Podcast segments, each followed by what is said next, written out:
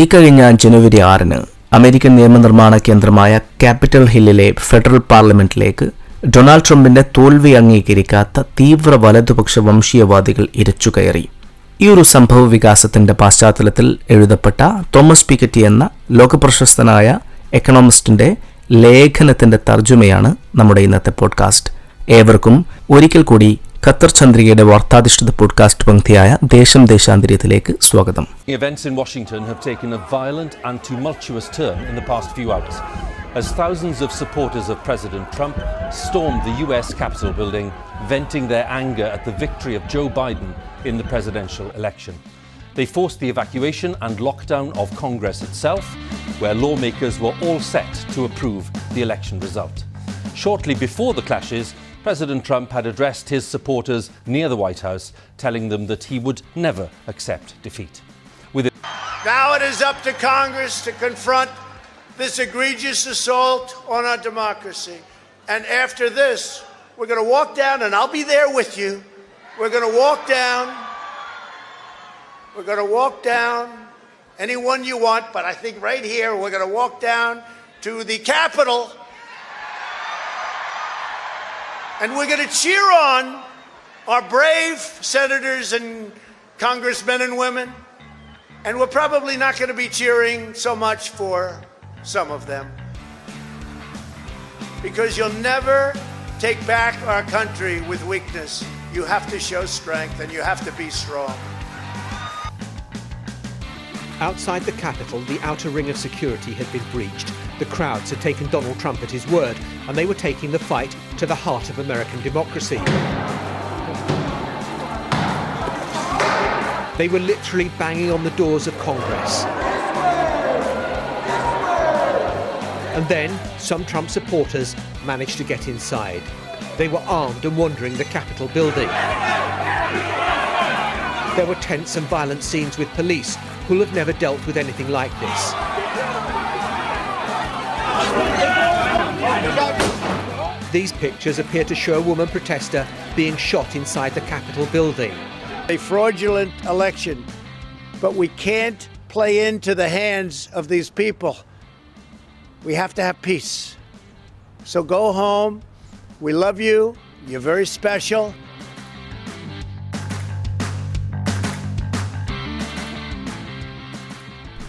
French പത്രത്തിൽ എഴുതിയ അദ്ദേഹത്തിന്റെ ലേഖനത്തിന്റെ തർജമയിലേക്ക് കടക്കുന്നതിന് മുമ്പ് ആരാണ് തോമസ് പിക്കറ്റി എന്ന് നമുക്കൊന്ന് അല്പം പരിശോധിച്ചു നോക്കാം. അദ്ദേഹം ലോകപ്രശസ്തനായ സാമ്പത്തിക ശാസ്ത്രജ്ഞനാണ്. പാരീസ് സ്കൂൾ ഓഫ് എക്കണോമിക്സ് ചെയറാണ്. അദ്ദേഹത്തിന്റെ പല സുപ്രധാന വർക്കുകളും ലോകത്ത് വലിയ ചർച്ചകൾക്ക് വഴിവെച്ചിട്ടുണ്ടായിരുന്നു. വെൽത്ത് റീഡിസ്ട്രിബ്യൂഷനെ പറ്റിയായിരുന്നു തോമസ് പിക്കറ്റിയുടെ ഗവേഷക പ്രബന്ധം. ഇരുപത്തിരണ്ടാം വയസ്സിൽ ലണ്ടൻ സ്കൂൾ ഓഫ് എക്കണോമിക്സിൽ നിന്ന് പി എച്ച് ഡി പൂർത്തിയാക്കിയ അദ്ദേഹം ലോക പ്രശസ്ത സ്ഥാപനമായ അമേരിക്കയിലെ മസച്യൂസെറ്റ് ഇൻസ്റ്റിറ്റ്യൂട്ടിൽ അഥവാ എം ഐ ടിയിലെ എക്കണോമിക്സ് ഡിപ്പാർട്ട്മെന്റിൽ അധ്യാപകനായി. മൂലധനം ഇരുപത്തിയൊന്നാം നൂറ്റാണ്ടിൽ capital in twenty first century എന്ന അദ്ദേഹത്തിന്റെ പുസ്തകം വളരെ ശ്രദ്ധിക്കപ്പെട്ട ഒരു പുസ്തകമാണ്. രണ്ടായിരത്തി പതിമൂന്നിലാണ് ഈ പുസ്തകം അദ്ദേഹം പ്രസിദ്ധീകരിച്ചത്. അസമത്വം അഥവാ ഇനീക്വാളിറ്റി സ്വാഭാവികമായി ഉണ്ടാവുന്നതില്ലെന്നും അത് മുതലാളിത്തത്തിന്റെ സവിശേഷതയാണെന്നും സർക്കാരിന്റെ ഇടപെടലുകളിലൂടെ മാത്രമേ അത് തിരുത്താനാവുമെന്നും അദ്ദേഹം തന്റെ പുസ്തകത്തിലൂടെ വാദിച്ചു. വലിയ ചർച്ചകൾക്ക് വഴിവെച്ച വാദമാണ് അദ്ദേഹം ഉയർത്തിയത്. പല കോണുകളിൽ നിന്ന് വിമർശിക്കപ്പെടുകയും അതുപോലെ തന്നെ അംഗീകരിക്കപ്പെടുകയും ചെയ്തു. മൂലധനവും പ്രത്യയശാസ്ത്രവും എന്ന മറ്റൊരു പുസ്തകം രണ്ടായിരത്തി ഇരുപതിൽ അദ്ദേഹം പ്രസിദ്ധീകരിച്ചിട്ടുണ്ട്. ലോക ചരിത്രത്തിലെ അസമത്വത്തിന്റെ ചരിത്രം അടയാളപ്പെടുത്തുന്നതാണ് ആ ഒരു പുസ്തകം. ക്യാപിറ്റൽ ഹില്ലിലെ സംഭവങ്ങളുടെ പശ്ചാത്തലത്തിൽ തോമസ് പിക്കറ്റിക്ക് പറയാനുള്ളത് എന്താണ് എന്നാണ് അദ്ദേഹം തന്റെ ലേഖനത്തിലൂടെ മുന്നോട്ട് വെക്കുന്നത്. നമുക്ക് ആ ലേഖനത്തിന്റെ തർജമ കേൾക്കാം.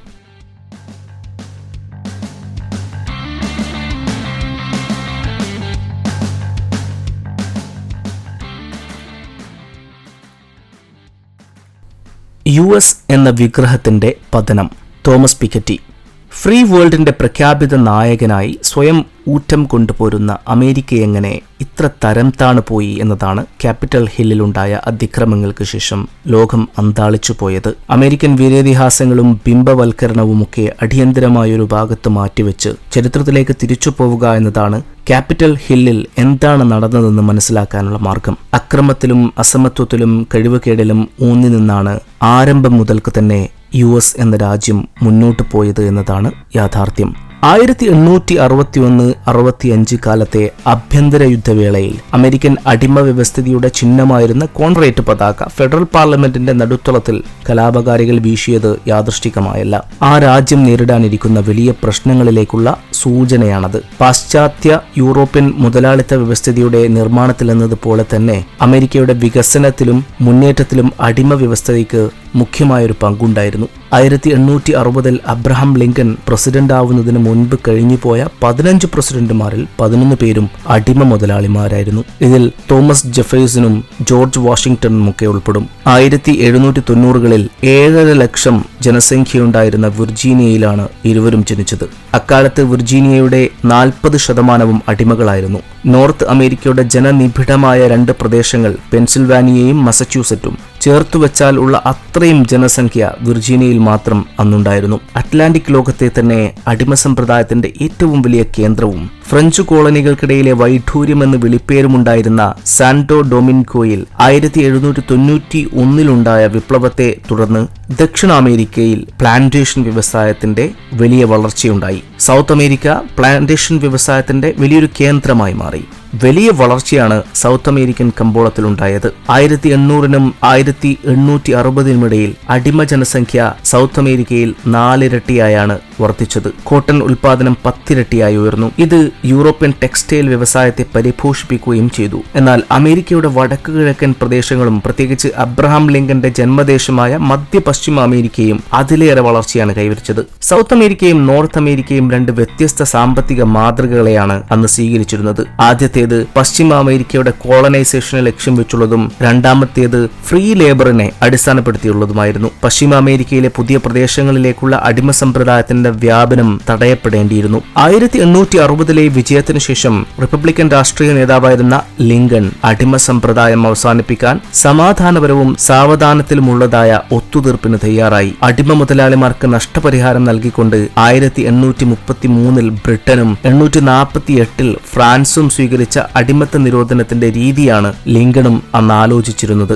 എന്നാൽ തങ്ങളുടെ അതീശത്വത്തിന്റേതായ ലോകം കൈവിട്ടു പോവാതിരിക്കാൻ തങ്ങൾക്ക് മേൽക്കോയ്മയുള്ള ഒരു സംവിധാനം ഇല്ലാതാവാതിരിക്കാൻ ഇരുപതാം നൂറ്റാണ്ടിൽ ദക്ഷിണാഫ്രിക്കയിലെയും അൾജീരിയയിലെയും വെളുത്ത വർഗക്കാരായ കുടിയേറ്റക്കാർ ചെയ്തതുപോലെ വൈറ്റ് സെറ്റിലേഴ്സ് ചെയ്തതുപോലെ യു എസിലെ തെക്കൻ പ്രദേശക്കാരും അന്ന് വിഘടനവാദമാണ് മുന്നോട്ട് വെച്ചത് ഇത് നോർത്ത് അമേരിക്കക്കാർക്ക് സ്വീകാര്യമായിരുന്നില്ല. അങ്ങനെയാണ് അമേരിക്കയിൽ ആയിരത്തി എണ്ണൂറ്റി അറുപത്തി ഒന്നിൽ ആഭ്യന്തര യുദ്ധം തുടങ്ങുന്നത്. ആറ് ലക്ഷം പേരുടെ ജീവഹാനിക്കിടയാക്കിയ നാല് വർഷക്കാലം നീണ്ടുനിന്ന യുദ്ധത്തിനു ശേഷമാണ് ആയിരത്തി എണ്ണൂറ്റി അറുപത്തി അഞ്ച് മെയ് മാസത്തിൽ കോൺഫെഡറേറ്റ് സൈന്യങ്ങൾ കീഴടങ്ങുന്നത്. ലോകയുദ്ധങ്ങളിലും കൊറിയ വിയറ്റ്നാം ഇറാഖ് തുടങ്ങി അമേരിക്ക ഭാഗവാക്കായ യുദ്ധങ്ങളിലൊക്കെ കൊല്ലപ്പെട്ട അമേരിക്കക്കാരുടെ എണ്ണത്തോട് സമാനമായ മനുഷ്യനാശമാണ് ആഭ്യന്തര യുദ്ധത്തിലുണ്ടായത്. അടിമ ഉടമ സമ്പ്രദായത്തെ നിരോധിക്കാനുള്ള സർക്കാർ നീക്കത്തെ സൗത്ത് അമേരിക്കക്കാർ സത്തേണേഴ്സ് എന്ന് വിളിക്കപ്പെടുന്നവർ എതിർത്തതിനെ തുടർന്നാണ് ആഭ്യന്തര യുദ്ധത്തിലേക്ക് നീങ്ങിയതെങ്കിലും ഇതിനുശേഷവും കറുത്ത വർഗക്കാർക്ക് സ്വത്തവകാശം നൽകാതിരിക്കുക മാത്രമല്ല അഥവാ യുദ്ധത്തിനു ശേഷവും കറുത്ത വർഗക്കാർക്ക് സ്വത്തവകാശം നൽകാതിരിക്കുക മാത്രമല്ല പൗരന്മാരായി മാറാനുള്ള അവസ്ഥയിൽ അവർ എത്തിയിട്ടില്ല എന്ന നിലപാടാണ് വടക്കൻ പ്രദേശക്കാരും സ്വീകരിച്ചത്. ഇതുവഴി അടിമത്ത സമ്പ്രദായത്തിനായി പൊരുതിയ ദക്ഷിണ അമേരിക്കക്കാർക്ക് യുദ്ധത്തെ തുടർന്ന് അവർക്ക് നഷ്ടമായ നിയന്ത്രണാധികാരം തിരിച്ചു ലഭിക്കുകയും വർണവിവേചനത്തിന്റെ അടിസ്ഥാനത്തിലുള്ള ഒരു വ്യവസ്ഥിതി നടപ്പാക്കാനുള്ള സാഹചര്യം സൃഷ്ടിക്കപ്പെടുകയുമുണ്ടായി. ഇത് ഫലത്തിൽ ഒരു നൂറ്റാണ്ടു കൂടി അഥവാ ആയിരത്തി തൊള്ളായിരത്തി അറുപത്തി അഞ്ച് വരെ അധികാരം നിലനിർത്തുന്നതിന് അടിമ സമ്പ്രദായത്തെ പ്രോത്സാഹിപ്പിച്ച സതേണേഴ്സിന് സഹായകമാകുകയാണുണ്ടായത് ഇതിനിടെ അമേരിക്ക ലോകത്തെ മികച്ച സൈനിക ശക്തികളൊന്നായി രൂപാന്തരപ്പെട്ടു. ഇതുവഴി ചാക്രികമായ ദേശീയതയും വംശഹത്യപരമായ സ്വയം നശീകരണത്തെയും ഇല്ലാതാക്കാനും അവർക്ക് സാധിച്ചു. ആയിരത്തി തൊള്ളായിരത്തി പതിനാലിനും ആയിരത്തി തൊള്ളായിരത്തി നാൽപ്പത്തി അഞ്ചിനുമിടയിൽ യൂറോപ്യൻ ശക്തികളെ എതിർക്കാനും ഇത് വഴിയൊരുക്കി അടിമത്തവാദികളായ ദക്ഷിണ അമേരിക്കക്കാരുടെ പാർട്ടിയായിരുന്ന ഡെമോക്രാറ്റിക് പാർട്ടി പിന്നീട് ന്യൂ ഡീലിന്റെ വക്താക്കളായി മാറുന്നതാണ് കണ്ടത്. കമ്മ്യൂണിസ്റ്റുകാരും ആഫ്രിക്കൻ അമേരിക്കക്കാരുടെ സാമൂഹ്യ മുന്നേറ്റങ്ങളും തീർത്ത വെല്ലുവിളികളുടെ പശ്ചാത്തലത്തിൽ പൗരാവകാശങ്ങളെ യാതൊരു പരാതിയും കൂടാതെ അവർ വകവെച്ചു നൽകുകയും ചെയ്തു. ഡെമോക്രാറ്റുകൾ കറുത്ത വർഗക്കാർക്ക് ക്ലൈന്റലിസത്തിന്റെ ഭാഗമായി നൽകിയ ചില പരിഗണനകൾ ചൂണ്ടിക്കാട്ടി. റിപ്പബ്ലിക്കൻ നേതാവായിരുന്ന റിച്ചാർഡ് നിക്സൺ ദക്ഷിണ അമേരിക്കൻ വെളുത്തവർഗക്കാരുടെ വോട്ടുകൾ റിപ്പബ്ലിക്കൻ പാർട്ടിക്ക് അനുകൂലമാക്കി മാറ്റി. മുസ്ലിങ്ങൾ നേരിടുന്ന വംശീയ വിവേചനങ്ങൾ ഫ്രാൻസിലെ ഇടതുപക്ഷം ഉയർത്തുമ്പോൾ വലതുപക്ഷം ഇടതരെ ഇസ്ലാമോ ലെഫ്റ്റ് എന്ന് ആക്ഷേപിക്കുന്നതിന് സമാനമായതായിരുന്നു റിപ്പബ്ലിക്കൻ പാർട്ടിയുടെ അന്നത്തെ നീക്കം. അമേരിക്കൻ രാഷ്ട്രീയത്തിലെ സഖ്യനിർണയത്തിൽ ഇതിനെ തുടർന്ന് വലിയ ചില മാറ്റങ്ങൾ സംഭവിച്ചു. ആയിരത്തി തൊള്ളായിരത്തി എൺപതുകളിൽ ഡൊണാൾഡ് റീഗനും രണ്ടായിരത്തി പതിനാറിൽ ഡൊണാൾഡ് ട്രംപും ഈ മാറ്റത്തിന് ആക്കം കൂട്ടി.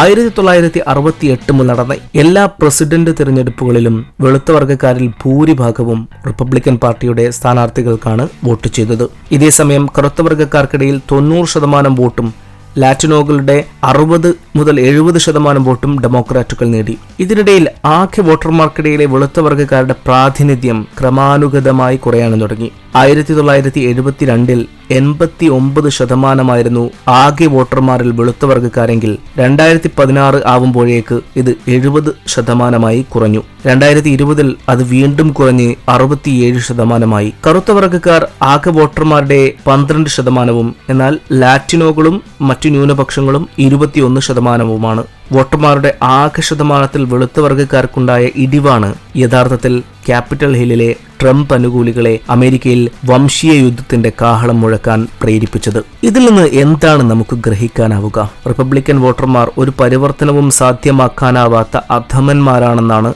ദോഷൈക ദൃക്കുകൾ ഉയർത്തുന്ന ഒരു വാദം. ഡെമോക്രാറ്റുകൾക്ക് വോട്ട് ചെയ്യുന്ന വിദ്യാസമ്പന്നരായ വിഭാഗങ്ങളും ഈ അഭിപ്രായക്കാരാണ്. മുതലാളിമാരിലെ വലിയൊരു വിഭാഗം തങ്ങൾക്കൊപ്പമാണെങ്കിലും ഉപരിവർഗ വിരുദ്ധരായി ആന്റി എലീറ്റുകളായി തങ്ങളെ അവതരിപ്പിക്കാൻ വിദ്യാസമ്പന്നരായ ഉപരിവർഗത്തിന്റെ ഡെമോക്രാറ്റുകൾക്കുള്ള പിന്തുണ റിപ്പബ്ലിക്കുകൾക്ക് ഗുണം ചെയ്തിട്ടുണ്ട്. ഡെമോക്രാറ്റിക് പാർട്ടിയുടെ സർക്കാരുകൾ പിന്നോക്കം നിൽക്കുന്ന വെളുത്ത വർഗക്കാർക്കടക്കം എന്തൊക്കെ ചെയ്താലും ഡെമോക്രാറ്റിക് പാർട്ടിയുടെ സർക്കാരുകൾ പിന്നാക്കം നിൽക്കുന്ന വെളുത്ത വർഗക്കാർക്കടക്കം എന്തൊക്കെ ചെയ്താലും വെളുത്തവർഗ തൊഴിലാളികൾക്കിടയിൽ സഹജമായ വർണവെറിയും ഷാഠ്യവും അവരുടെ ജീവിത സാഹചര്യങ്ങൾ മെച്ചപ്പെടുത്താൻ സ്വീകരിച്ച നടപടികളൊന്നും തന്നെ തിരിച്ചറിയാനും മനസ്സിലാക്കാനും അവരെ അനുവദിക്കുന്നില്ല എന്നാണ് ദോഷിക ദൃക്കുകളുടെ വാദം. ജനാധിപത്യപരമായ പരിഹാരങ്ങൾക്ക് യാതൊരു സാധ്യതയും നൽകുന്നില്ല എന്നതാണ് ഈ ഒരു കാഴ്ചപ്പാടിന്റെ പ്രശ്നം. മനുഷ്യപ്രകൃതിയെ പറ്റിയുള്ള കുറച്ചുകൂടി മിസ്റ്റിക്കായ കാഴ്ചപ്പാടാണ് നമുക്ക് ആവശ്യം. അതിപ്രകാരമാണ്. കൊളോണിയൽ സൈനിക നീക്കങ്ങളിലൂന്നിയ അതീശത്വത്തിന്റെ കൂടിച്ചേരലുകളല്ലാതെ വിവിധ ദേശീയതകളും വിഭാഗങ്ങളും തമ്മിൽ യാതൊരു പാരസ്പര്യവുമില്ലാതെയാണ് നൂറ്റാണ്ടുകളായി ജീവിച്ചു പോന്നിരുന്നത്. താരതമ്യേന അടുത്ത കാലത്താണ് ഇതിനൊരു മാറ്റമുണ്ടായതും ഒരു രാഷ്ട്രീയ വ്യവസ്ഥിതിയിൽ എല്ലാവരും ജീവിക്കാൻ തുടങ്ങിയതും. മനുഷ്യരാശിയെ സംബന്ധിച്ചിടത്തോളം ഇത് വലിയൊരു മുന്നേറ്റം തന്നെയാണ്. പരസ്പരമുള്ള തെറ്റിദ്ധാരണകളും ചൂഷണങ്ങളും ഈ ഒന്നിച്ചുള്ള ജീവിതത്തിനിടയിലും വർദ്ധിച്ചു വരുന്നു എന്നത് മറ്റൊരു യാഥാർത്ഥ്യം തന്നെയാണ്. പക്ഷേ കൂടുതൽ കൂടുതൽ ജനാധിപത്യപരവും സമത്വത്തിലധിഷ്ഠിതവുമായ സമീപനങ്ങൾ കൊണ്ട് മാത്രമേ അവയെ മറികടക്കാനാവുക. ഭൂരിപക്ഷ വോട്ടിന്റെ ഉത്ഭവം എന്തു തന്നെയായിരുന്നാലും ഡെമോക്രാറ്റുകൾക്ക് അത് തിരികെ ലഭിക്കണമെങ്കിൽ സാമൂഹ്യ നീതിക്കായും വിഭവങ്ങളുടെ പുനർവിന്യാസത്തിനായും വിതരണത്തിനുമായും അവർ കൂടുതൽ കാര്യങ്ങൾ ചെയ്യേണ്ടതായിട്ടുണ്ട്. തുടർന്നങ്ങോട്ടുള്ള പാത അതീവ ദുഷ്കരവും ദൈർഘ്യമേറിയതുമാണ്. അതിനാൽ തന്നെ ലക്ഷ്യത്തിലേക്കുള്ള യാത്ര എത്രയും വേഗം ആരംഭിക്കലാവും ഉചിതം. Thomas Piketty.